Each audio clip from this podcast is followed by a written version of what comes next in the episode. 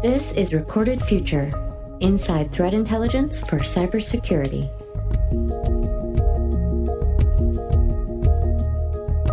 Hello, everyone, and welcome to episode 108 of the Recorded Future podcast. I'm Dave Bittner from the Cyberwire.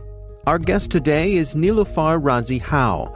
She's a respected technology executive, entrepreneur, board member, and investor, having served as chief strategy officer for Endgame and later RSA Security.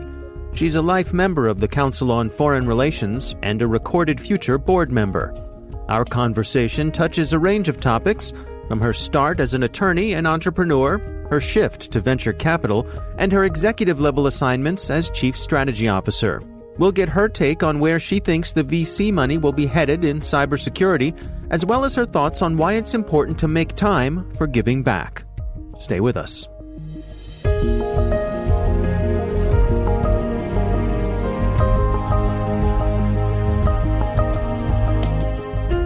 It's a hard one to describe because it feels like uh, professional ping pong in some ways. Hmm. Um, I started my professional life as a lawyer, got involved as a lawyer with with uh, the business issues that my clients were facing. I was in doing uh, entertainment law actually at the time and corporate law.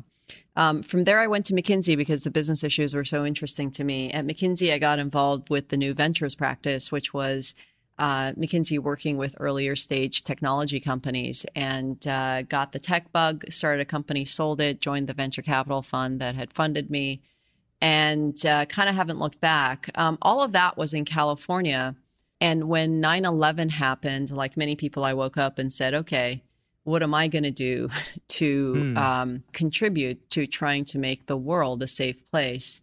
in the process of thinking about that, I met uh, a group of folks who were pretty impressive former director of the CIA, former director of NSA, former head of DARPA, who were uh, developing a plan to have an investment community response to 9 11, which is most of our critical infrastructure, most of our infrastructure is not owned by the government. And so if we're not securing that and helping enterprises, then we're not really making the world safer. So the goal, and this was immediately after 9 11, was to raise a fund focused on investing in dual use national security um, technologies. And so I left the comfortable world of California, you know, media tech, consumer tech investing to mm-hmm. come lead the charge in DC with uh, with Paladin Capital Group, and that's how I got involved with cybersecurity, national security um, type issues um, was a paladin for close to 10 years and uh, kind of got the operating bug again and joined uh, an earlier stage cybersecurity company, Endgame, which is in the endpoint protection space. Mm-hmm. Took that company through a pretty incredible transformation. Uh, left to go to RSA, which is one of the big companies in the cybersecurity space. In the meantime, um, I've kept a hand in uh, policy through work with think tanks and with government and uh, advise actually the U.S. government intelligence community on cybersecurity issues. So I sort of live at the intersection of policy, tech, innovation, and government when it comes to cyber, uh, and that's that's the place where I'm intersectional. Well, uh, take us through for folks who who might not understand what the responsibilities are. Um, what were you doing when you were a chief strategy officer, both at Endgame and at RSA? Sure. So I love that title because nobody knows what it means. So you can pretty much create whatever job you want. But the way I think about it is, um, you know, you have a product strategy, you have business development partnership uh, strategy. Um, you have a financial strategy around fundraising. Um, you have an acquisition strategy. All of those things need to roll up to a big corporate strategy. So, so my job was really to make sure every that we had the right strategy looking out three to five years. We understood where the world was headed, where our markets were headed, where our co- competition was headed, where our customers were headed, and that all the pieces of the organization were aligned to to deliver that. To do that, I, I you know the functions that naturally come with it are corporate planning, business development, um, uh, M and A uh, but in both those companies, I also had uh, pieces of of the operations, and and that really sort of gave the strategy team the ability to mostly influence, but also drive um, some of the work that needed to happen to make sure we were getting where we needed to go. Are there misperceptions or, or common mistakes that folks make when it comes to uh, having a chief strategy officer or, or the interaction you had with the other executives in those organizations? So it's not a very well understood role, and it can mean a lot of different things. Typically, in most large companies, the strategy person is really the M and A person. Um, mm. So I've kind of defined it a little bit differently. I, I sort of view it as being the business partner to the CEO, and that's the role that I've played. Uh, and it's an incredibly satisfying role to work shoulder to shoulder with the CEO and with the other executives to make sure we're all thinking about the long game and aligning to do that and not getting so pulled into the near term tactics that we do things that are counterproductive to long term growth. It's not a role that uh, different versions of the role exist depending on the company, depending on who the CEO is. You know, CEO who's a technical founder may view it very differently than, frankly, you know, a CEO who's uh, super well well versed in strategy themselves may not need a chief strategy officer so it it really it depends on the company uh, how the role is defined. And how did it differ at a, at a company more in a startup stage like Endgame versus a large organization well established like RSA? Just the speed at which you execute on decisions changes, right? If hmm. if you're on, uh, you know, in a small company, every day is existential, and you're really trying to create value every single moment. Um, you know, you're up against headwinds, uh, incumbents, uh, competition. Uh, you know, you're always uh, uh, in the mode of of raising money to make sure that you can fund your growth. Um, but but the issues aren't necessarily that different from an organizational perspective. The, the place where it's different is if you need to um, adapt your strategy, adjust your strategy, there's a big difference when you have you know 100 customers versus you have 10,000 customers. So the speed at which you can adjust is really different when you have to service that marketplace. And that's why there's there's a place for incumbents in large companies and there's a place for innovators and disruptors uh, in the space. Now, uh, based on your experience there, but also uh, the time you spent at Paladin, um, what sort of advice do you have for startups when it comes to planning their own strategy? Well, each stage of growth has a different thing that has to be um, that you have to hit, and, and it's sort of the existential issue. As a startup, you need to solve a market pain point, and and the only focus really has to be to solve that problem better than anyone else in the world. So in that early phase, it's about getting a um, you know getting the tech done, getting the product to market, finding the early customers. Uh, and uh, it's you just have to have laser focus on that in, in that early stage early stage role. As you as you grow there's a whole host of other issues that that you have to layer on top of it and how you scale your business model starts mattering a lot. This is there's a great book um, uh, the hard thing about hard things that talks about these different stages of growth and the different skill sets you need. Sometimes you have a team that scales and sometimes you have a team that needs to have to make adjustments on the way each each phase of it uh, is fascinating and different. And part of what everyone needs to know is what do they love to do as they go through this. Do you find that sometimes there's a mismatch there that uh, people find themselves in a role that maybe they're not best fit for, but there might be something else that they that they could contribute to the organization in in uh, more useful ways? Of course. So this is one of the biggest issues when it comes to talent, right? People join a company because they believe in the mission and the we aspect of it. Um, and people leave companies because they don't believe that either their work is valued or it's the highest value use of their talents. So those mismatches are what gets really painful. And um, it happens all the time. And either you've outgrown your role or the company has outgrown um, the particular skill set you have. And it's really important for both sides to have very open dialogue um, when it comes to growth. Uh, folks need to believe not just that they're part of something great, but that their contribution to it is valued and important. Now, you are a board member uh, at Recorded Future. Um, I wonder if you could give us a, some insights into what is the role of a board member at a company like Recorded Future, what and what attracted you to that role. Uh, sure. So I've I've uh, tracked uh, Recorded Future from its early days, and uh, Christopher Ahlberg, the founder, um, uh, CEO of the company, is just a phenomenal entrepreneur, and he's really solving an important problem for industry. the, the role of a board member is multifold. First of all, you really are there from a governance perspective, representing all of the sh- shareholders. So your job is you have a fiduciary obligation to the company, you have a fiduciary obligation to the shareholders, and your job is just to make sure that the company is really maximizing value for all the shareholders. In that process, um, what you're doing is providing guidance to the team. Your job is not to execute, your job is not to operationalize.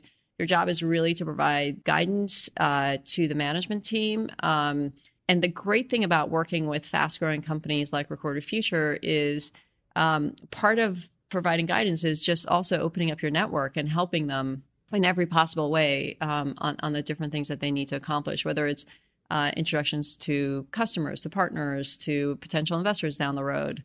You know, when when a company is growing, it's it's really fun to be uh, part of that team, even when it's just as a board member.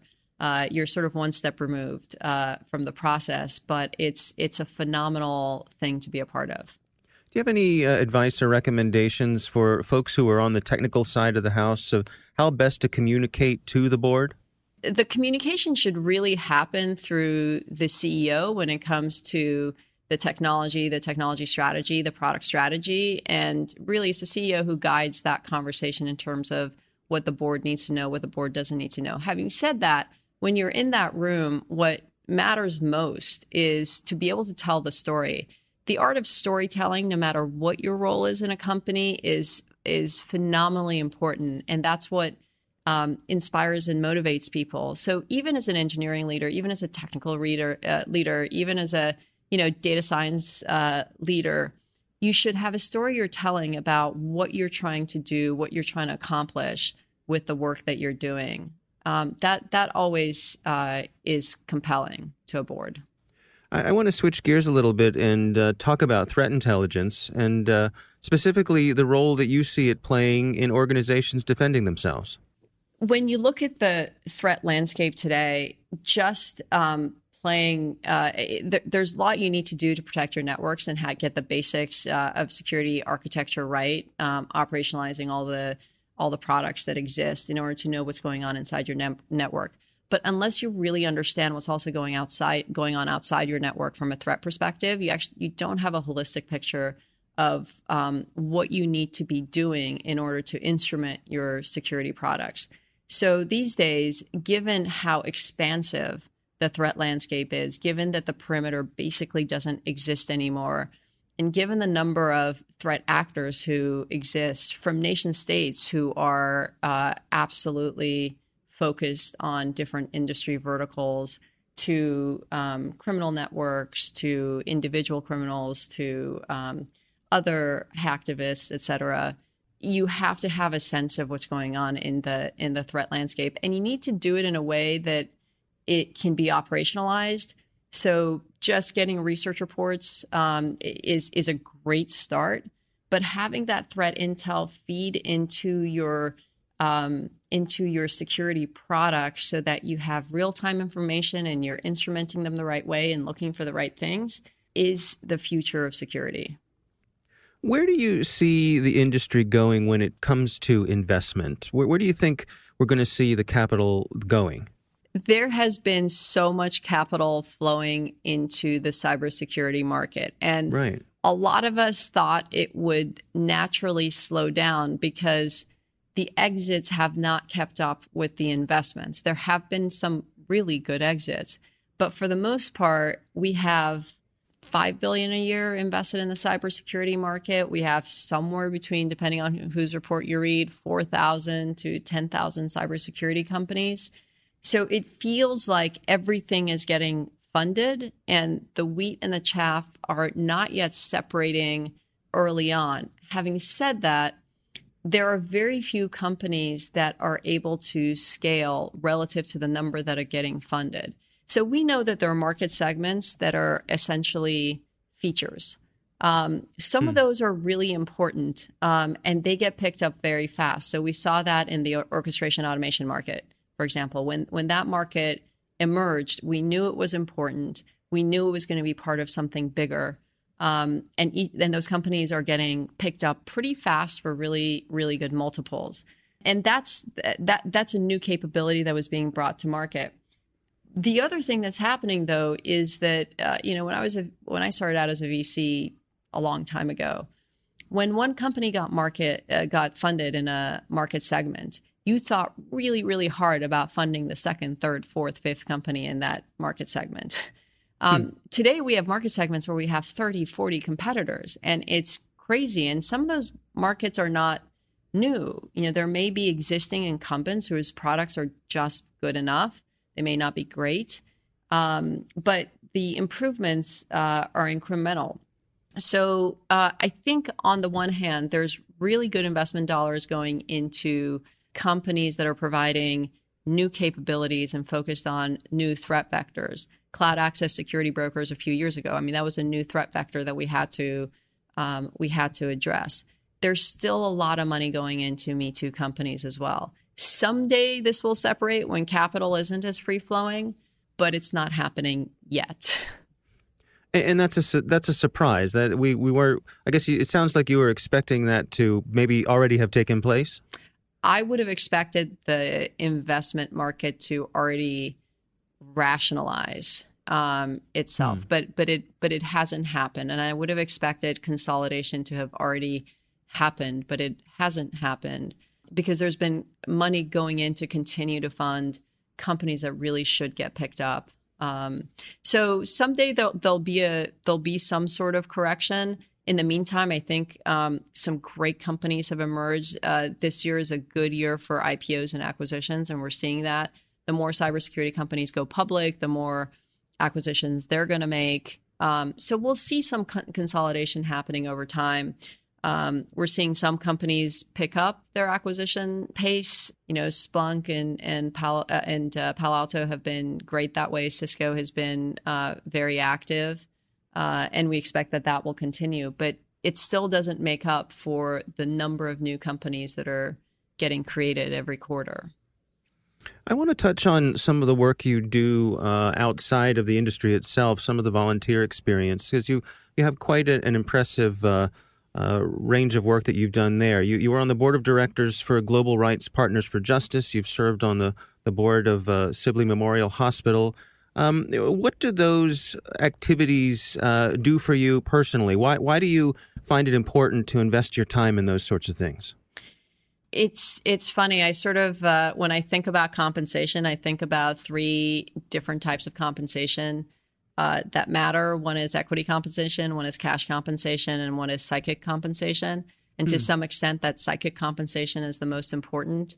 As uh, you know, over over the past however many years, as I've you know raised three kids and been full time, sometimes with overlapping jobs, I've had more than one friend say, "Hey, you should let go of some of these volunteer activities," and I have to tell them, "But it feeds the soul." um, I'm not if I'm going to let go of anything, I'd rather let go of making money before I let go of of of the organizations that I'm part of. I'm an immigrant. You know, I went through a revolution. Uh, I have, uh, you know, I worked in some places doing volunteer work overseas, places like Cambodia, where I saw some pretty difficult things happening to people. And I really believe every individual has an obligation, um, especially if they're doing well, to give back to society, however they, uh, in whatever way they feel passionate about giving back. And uh, human rights and international development is, is something that matters uh, a lot to me, fighting for human rights globally. The board I'm on now is an organization called IREX, um, which is focused on developing just societies by promoting um, social justice and leadership development uh, across the world. Now, one of the things we do there, which is really important and ties back to cyber, is media literacy. So we've had a program um, in the Ukraine, given all of Russia's activities in the Ukraine, teaching media literacy and how to discern real from fake news. Mm, now, mm-hmm. interestingly, we're bringing those programs to the US now because we're facing the same misinformation campaigns that the Ukrainians have faced for a number of years. And we're piloting those programs here. So sometimes it's not as disjointed as it might seem. It's really about feeding the soul.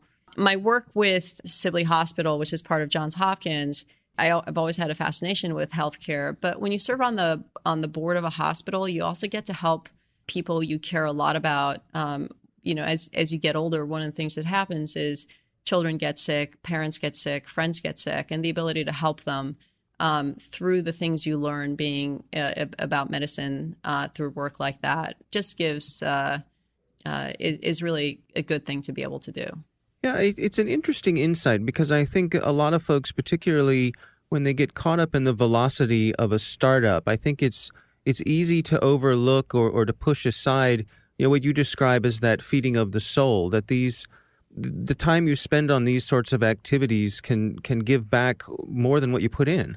It, it can. I mean this is uh, um, there was this uh, book that came out last year called the book of joy and it's it's actually a really fascinating read um, desmond tutu and the dalai lama got together for a weekend and a hmm. writer captured their conversation and I'm not going to be able to recreate this now, but the, but the Dalai Lama co- talked about the different pillars of human joy.